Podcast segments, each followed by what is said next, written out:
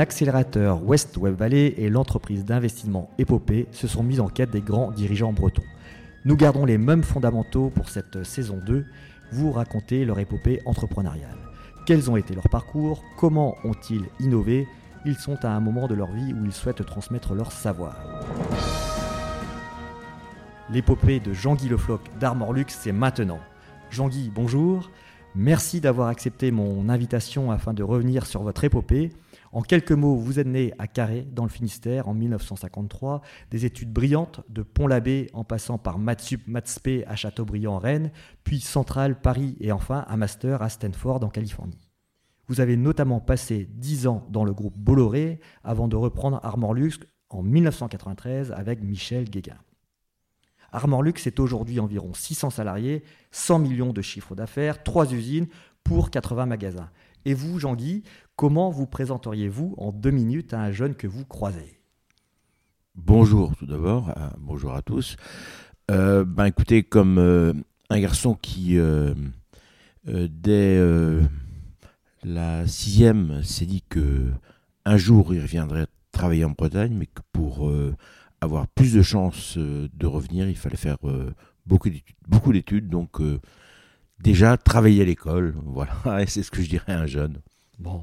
Et, dans la saison 1 du, podcast, j'ai questionné vos, amis du Club des 30, des, des, des Louis des Christian Rouleau, des Alain Glon, des Jacques Verlingue, et euh, bah, je, leur demandais de revenir euh, eux aussi sur leurs récits et leurs exploits. Quelles sont pour vous les 4-5 dates phases importantes, les moments forts de votre parcours? Bah, le moment le, sans doute le plus difficile psychologiquement, c'était de partir euh, dans les années 70 aux États-Unis.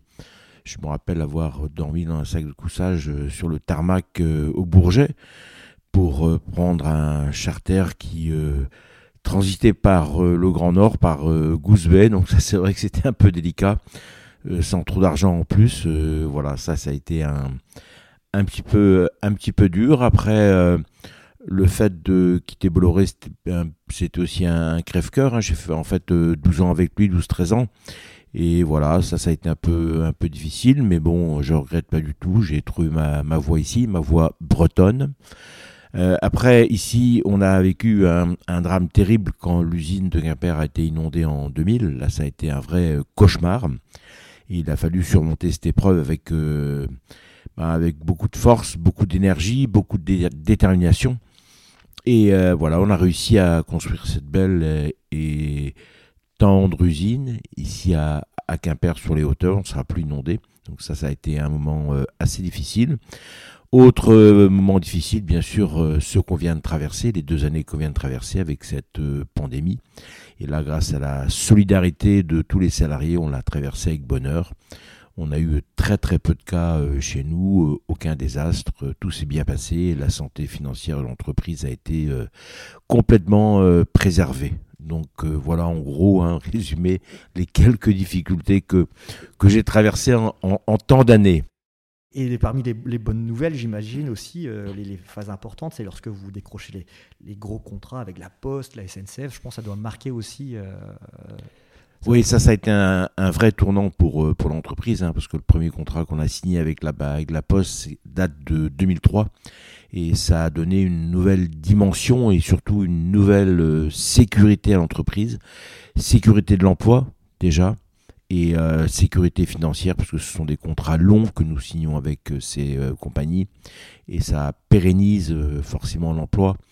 Et une de nos volontés premières dans ce métier du textile en Bretagne, en France, donc en Europe, euh, ça a été de pérenniser l'emploi dans une mondialisation qui est absolument euh, terrifiante. Et, justement, bah, euh, là, là on, a, on, évoque un peu le passé, mais quelle est votre vision d'entrepreneur concernant ce, marché du, textile, justement? Alors, on assiste en, ce moment à un retour assez massif d'une production asiatique vers des zones beaucoup plus sages, le Maghreb, l'Europe et la France et on a l'impression que le cycle s'inverse. On a vécu, je crois, le pire, et là, euh, le consommateur, les donneurs d'ordre, le grand public euh, ou euh, l'industrie qui habille ses salariés, ils commencent tous à, à, revenir. On a par exemple actuellement une réponse à un très gros appel d'offres, je ne le citerai pas, mais un très très gros où toute production asiatique est interdite. Et vous voyez que le monde tourne et les choses changent. Donc au niveau, euh, euh, au niveau de la production euh, nouvelle qui s'annonce à nous, l'obstacle qu'on a maintenant, c'est le recrutement. C'est-à-dire on ne trouve plus grand monde, malheureusement, dans nos métiers. Vous avez ouvert une espèce d'académie avec Pôle Emploi, si je ne dis pas de bêtises. Oui, on l'a fait pendant, on l'a fait trois fois sur des périodes de, de six mois. Malheureusement, le succès n'est pas, euh, n'est pas féroce. Et on a beaucoup, beaucoup de mal à, recruter, euh, que ce soit d'ailleurs dans le monde du web, celui que vous connaissez bien, ou, euh, ou, ou, dans le monde plus, plus modeste de la confection. Les deux extrêmes de, de l'entreprise sont confrontés aujourd'hui à ce, voilà, ce terrible, à ce terrible non-chômage. Euh, alors qu'il y a du chômage. Enfin, voilà, c'est assez incompréhensible pour un non-économiste que je suis. Euh, comme de nombreuses sociétés bretonnes, le, groupe donc, Armor Développement hein, s'est construit notamment grâce aux stratégies de, diversification et d'absorption. Euh, je pense aux, fileuses d'Arvor, Bermude. Quels conseils pourriez-vous donner à, ce sujet bah, Je dirais qu'il faut effectivement euh, toujours essayer de grossir. Hein. Plus on est puissant euh, et, important, plus c'est facile de négocier à la fois avec les fournisseurs, mais aussi avec les banques, avec les salariés. Enfin, je crois que la taille a de l'importance. Et un des drames de, notre pays, c'est que c'est blindé de PME, mais que les ETI manquent cruellement. Donc nous, on a essayé de grossir pour atteindre ces fameux 100 millions qui sont une première étape. Et euh, mon conseil, euh, y compris aux startups, quand elles sont stabilisées, c'est de, grossir bien sûr assez vite pour atteindre des tailles critiques. Donc dans votre métier du, du textile, on va assister à, de la consolidation C'est sûr que nous, on, a, on, est, on est dans cette phase aujourd'hui où on où on fait de la croissance euh, endogène ou, exogène, et on s'aperçoit effectivement que la sortie de la sortie de Covid n'a pas été aussi simple pour beaucoup d'entreprises textiles que, que pour nous. Donc on va certainement dans les mois et, les deux années qui viennent euh, grossir de manière euh, sensible. D'accord, ok. en, plus justement des, des, fusions et acquisitions, hein, tous les grands patrons euh, bretons ont en commun une culture de l'innovation. Euh, comment avez-vous traité ce sujet tout au long de l'épopée euh, d'Armor Luxe Alors le textile est un métier très ancien, hein. c'est un des métiers les plus, les plus anciens du monde, parce que voilà, les, gens ont commencé à s'habiller très tôt, très tôt, bien avant l'Antiquité. Euh, c'est un métier qui est complètement mature en termes euh, techniques.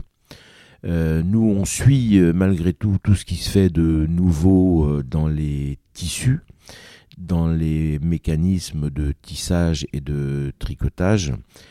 donc tout ce qui est technique, on le suit véritablement comme le lait sur le feu, malgré la faiblesse de ces nouvelles technologie dans notre métier, mais on est au courant de tout et on utilise euh, tout ce qu'on peut utiliser de nouveau. Il y a euh, un autre aspect euh, novateur dans ce métier que nous on a, pris en compte très très tôt, c'est la RSE. La RSE, c'est devenu un petit peu un cheval de une grande crainte pour ceux qui commandent des, vêtements et une grande chance pour une maison comme la nôtre qui s'y est mis très tôt, en 2000. Et aujourd'hui, on est euh, certainement en France un des acteurs les plus pertinents en termes de RSE. On est euh, labellisé de, de tous côtés et celles et ceux qui achètent des vêtements euh, chez nous sont certains que tous ces vêtements ont été construits dans des conditions de fabrication qui sont complètement éthique, 100% c'est vrai que les, deux sujets, euh, innovation, euh, RSE, aujourd'hui, on, voit que ça fusionne un tout petit peu. Euh, c'est en 2011 hein, que vous avez eu la première certification AFAC 26000, c'est ça que, Voilà, que, en 2011, oui, tout à fait. Qui a en fait une espèce de synthèse du comportement de l'entreprise dans son, dans son environnement. Et aujourd'hui, on a évolué encore cette certification. On est maintenant, on a atteint le niveau excellence pas pour nous lancer des fleurs, mais voilà, on est exemplaire. Non, mais justement, c'est important parce que on, voit que Produits en Bretagne aujourd'hui se mobilise euh, sur euh, cette histoire de, normes 26000 euh, et il faut des porte-drapeaux, des exemples. Et c'est bien de voir que vous n'avez pas attendu, entre guillemets, cette histoire un peu de, de, de, de phénomène, de tendance, euh, de, fond, vous, l'avez pris très tôt euh, en, main. Mais j'aimerais euh, revenir justement sur ces histoires d'innovation. on a brièvement parlé tout à l'heure de, seconde main. C'est des sujets que vous regardez. Est-ce que par rapport à, vos cibles, à vos clients, la seconde main, c'est quelque chose que vous... Ouais, bien sûr, c'est une tendance lourde du marché. Donc on regarde attentivement ce qui se passe euh, dans ce segment de marché qui avance euh, très vite. On ne peut pas en être absent. Et effectivement, tout ce qui touche autour euh, de la vente moderne par Internet, tout ce qui touche à ce phénomène de société, on y est très sensible. On a aujourd'hui une quinzaine d'ingénieurs qui bossent chez nous dans dans ce domaine, il regarde tout ce qui se passe et on est très, euh, très attentif euh, aux vêtements de seconde main parce qu'on sait que ça va percer très vite. Ouais, euh, nous, c'est vrai qu'on voit au travers d'une de nos startups qui s'appelle Patatam, euh, aujourd'hui, ouais, on, voit que la seconde main crée énormément de flux aussi euh, dans, dans les magasins traditionnels. Justement, vous parliez de, de, d'R&D, des 15 ingénieurs sur 600 salariés. Comment ça se structure justement ces, ces histoires de d'R&D vous, l'avez mis très tôt en, en, place Alors là, je parlais du, du, du web. Hein, le web, euh, l'équipe, euh, l'équipe qui gère le web, ils sont une, quinzaine. On l'a mise en place à partir de des années 2000, 2002, 2003. Ouais, très tôt. très tôt. Ce qui nous a permis d'avoir euh, d'avoir des ventes en ligne très déjà très très puissantes quand cette pandémie est arrivée et quand on a vu tout le magasin fermé du jour au lendemain. Euh, le web a pris le relais très clairement et ça nous a aidé à passer, à, passer ce cap euh, avec euh, beaucoup de bonheur. Donc heureusement qu'on avait ces ventes en ligne, qu'on les avait mises en place là aussi à fort longtemps. ça nous a vraiment, vraiment aidé. Ouais, d'accord. Et ça, rejoint l'innovation, le RSE, euh, tout ce qui est euh, traçabilité euh, du textile. On voit des choses sur la traçabilité alimentaire. Là, je pense à, une entreprise innovante du côté de Saint-Malo, ça s'appelle Vigie. Euh, moi souvent je dis un peu le, yuka euh, du vêtement où on, flash effectivement l'étiquette et on sait euh, ce qui, bah, comment a été construit le, produit. ce genre de traçabilité, ouais, c'est des choses que vous pouvez faire simplement étant donné que la production est, est, ici. Chez nous, on a commencé à tracer de manière exhaustive quand on a travaillé pour des grands groupes comme la, Poste ou des grandes maisons comme la Police. Là, il fallait absolument que tout soit tracé. Il fallait qu'on puisse ramener des, lots entiers en cas de défection. Donc, euh, chaque vêtement est intégralement euh, tracé. D'accord, ok. Et pour clore le, sujet un peu euh, innovation, une question que j'aime bien poser, donc pure fiction. si vous étiez primo-entrepreneur aujourd'hui, si vous aviez 20 ans, quel type de société lanceriez-vous face à cette concurrence des Google, des Apple, des Facebook, des Amazon ou des, ce qu'on appelle les Batix un peu en, Chine? Vous êtes passé par Stanford, la Californie, vous connaissez. Est-ce que vous iriez sur, sur quel type d'entreprise de, bah, écoutez, ça c'est une bonne question. C'est vrai que j'ai passé un peu l'âge de, des nouvelles euh, technologies.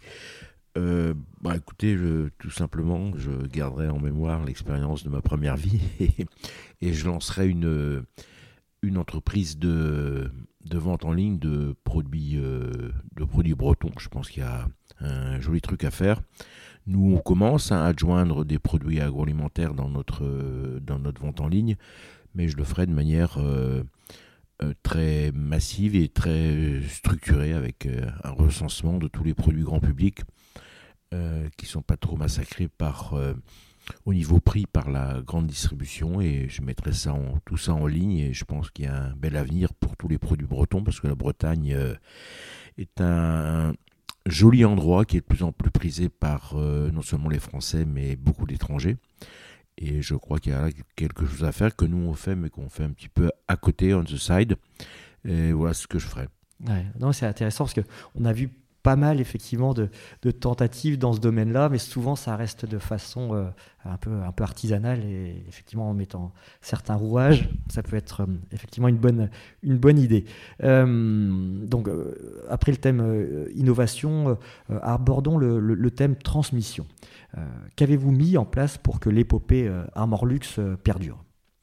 Bah écoutez, on est en, plein dedans, hein, puisque Michel et moi avons déjà un âge allez, on va envoyer un terme gentil, un âge euh, euh, légèrement avancé.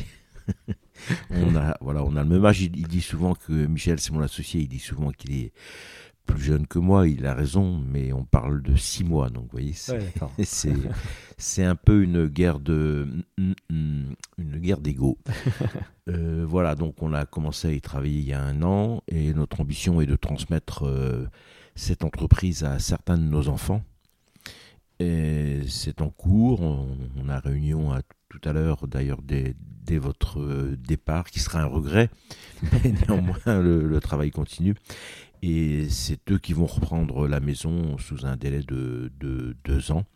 Et notre intention, parallèlement, est d'intéresser aussi euh, l'encadrement supérieur au capital, de façon à former un ensemble plus homogène possible qui est maintenant euh, bien soudé, qui se connaît bien, qui travaille bien ensemble. Et voilà, je crois qu'on a réuni tous les paramètres pour que la succession puisse se faire en interne et que surtout le pouvoir des décision reste en Bretagne. Pour nous, c'est essentiel. Sachant que une de nos priorités, voire notre priorité ici, depuis toujours, depuis que l'entreprise est née, d'ailleurs depuis 1938, euh, la priorité des anciens propriétaires comme la nôtre, celle de Michel et, la mienne, a toujours été euh, de mettre euh, dans nos priorités un paramètre de gestion fondamental qui est l'emploi. Vous inquiétez pas, il y a eu une grosse explosion. On est en train de construire des, des entrepôts là à côté pour agrandir notre capacité logistique. Et le terrain ici, comme vous le savez, c'est du granit et il faut mettre des coups de mine de temps en temps. Ce matin, pas de bol, on a été un petit peu ébranlé par un gros coup de mine. Euh, justement, la, répartition entre vous et Michel aujourd'hui, comment, bah, comment ça s'est passé euh, bah, on est des vieux amis, hein. on s'est rencontrés en 71 en maths sup à Châteaubriand. Depuis, on s'est jamais quitté et euh, voilà, quand on a décidé de racheter cette maison, on l'a rachetée ensemble, on est tous les deux dans, le capital, à nous deux on contrôle plus la, la majorité bien sûr de, cette maison. Donc là on va voir euh, avec les enfants comment on répartit le capital entre eux, voilà, mais ça va rester euh, familial et nos enfants ont eu la chance de se connaître depuis qu'ils sont bébés puisque voilà leurs parents étaient très euh, très amis donc je pense que ça va bien se passer. Mmh. Et, les enfants du coup sont déjà euh, opérationnels dans Ouais, il y a Yannick mon fils travaille avec moi depuis 15 euh, ans et Thomas travaille avec nous depuis 10 ans. Thomas c'est le fils de Yannick de pardon de Michel. de Michel. Et voilà, ils travaillent très très bien ensemble. Tout se passe pour l'instant très très bien, ils s'entendent très bien comme Michel et moi, ils sont de sont pas simplement des collègues de boulot, hein, sont de vrais amis. Comme Mich et moi, on est de vrais, vrais grands, amis depuis 1971. Euh, euh, voilà, donc c'est dans ces conditions qu'on peut espérer une suite euh, agréable. Ok, très bien. Et, quel regard portez-vous sur les entrepreneurs bretons actuels Quels conseils donneriez-vous aux, nouveaux entrepreneurs bretons bah, les nouveaux euh, entrepreneurs bretons, ils sont entrepreneurs, c'est déjà une qualité, donc je ne sais pas si j'ai un conseil à leur, donner.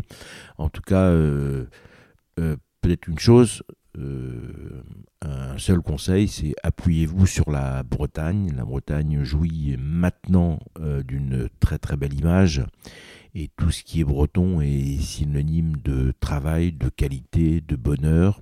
ça rassure, ça fait du bien et ça porte loin. Et vous avez euh, des entrepreneurs bretons en, tête euh, Vous voulez mettre la lumière un tout petit peu sur certains d'entre eux euh? Non, je ne vais pas prendre d'exemple, ce serait désobligeant pour les autres. Mais en tout cas, je, voilà, je suis épaté par, par le nombre de nouveaux arrivants et, et c'est tant mieux. Et je suis épaté aussi par le nombre de startups qui fleurissent ici.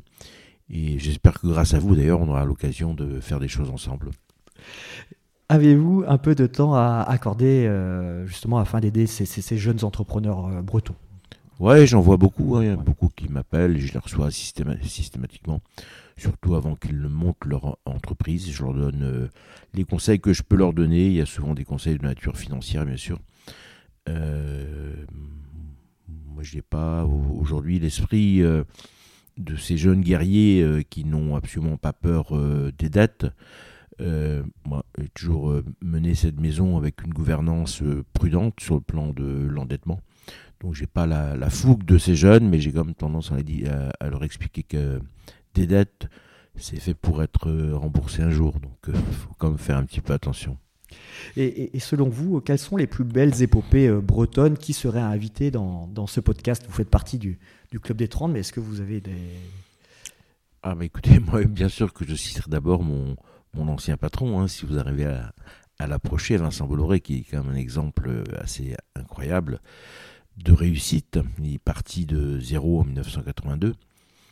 Il a racheté, je crois, pour 4 euh, euros euh, l'entreprise qui familiale qui n'était plus dans la famille. Et ce qu'il en a fait, c'est quelque chose d'assez ahurissant. Donc il y a bien sûr Vincent que je mettrai à côté des deux, des deux autres, hein, que sont que sont sans doute euh, François Pinault. Euh, puis un autre garçon que, j'aime beaucoup, qui a beaucoup entrepris, c'est euh, René Ruello, qui est. Voilà, je sais que vous avez interviewé Monsieur Le Duf.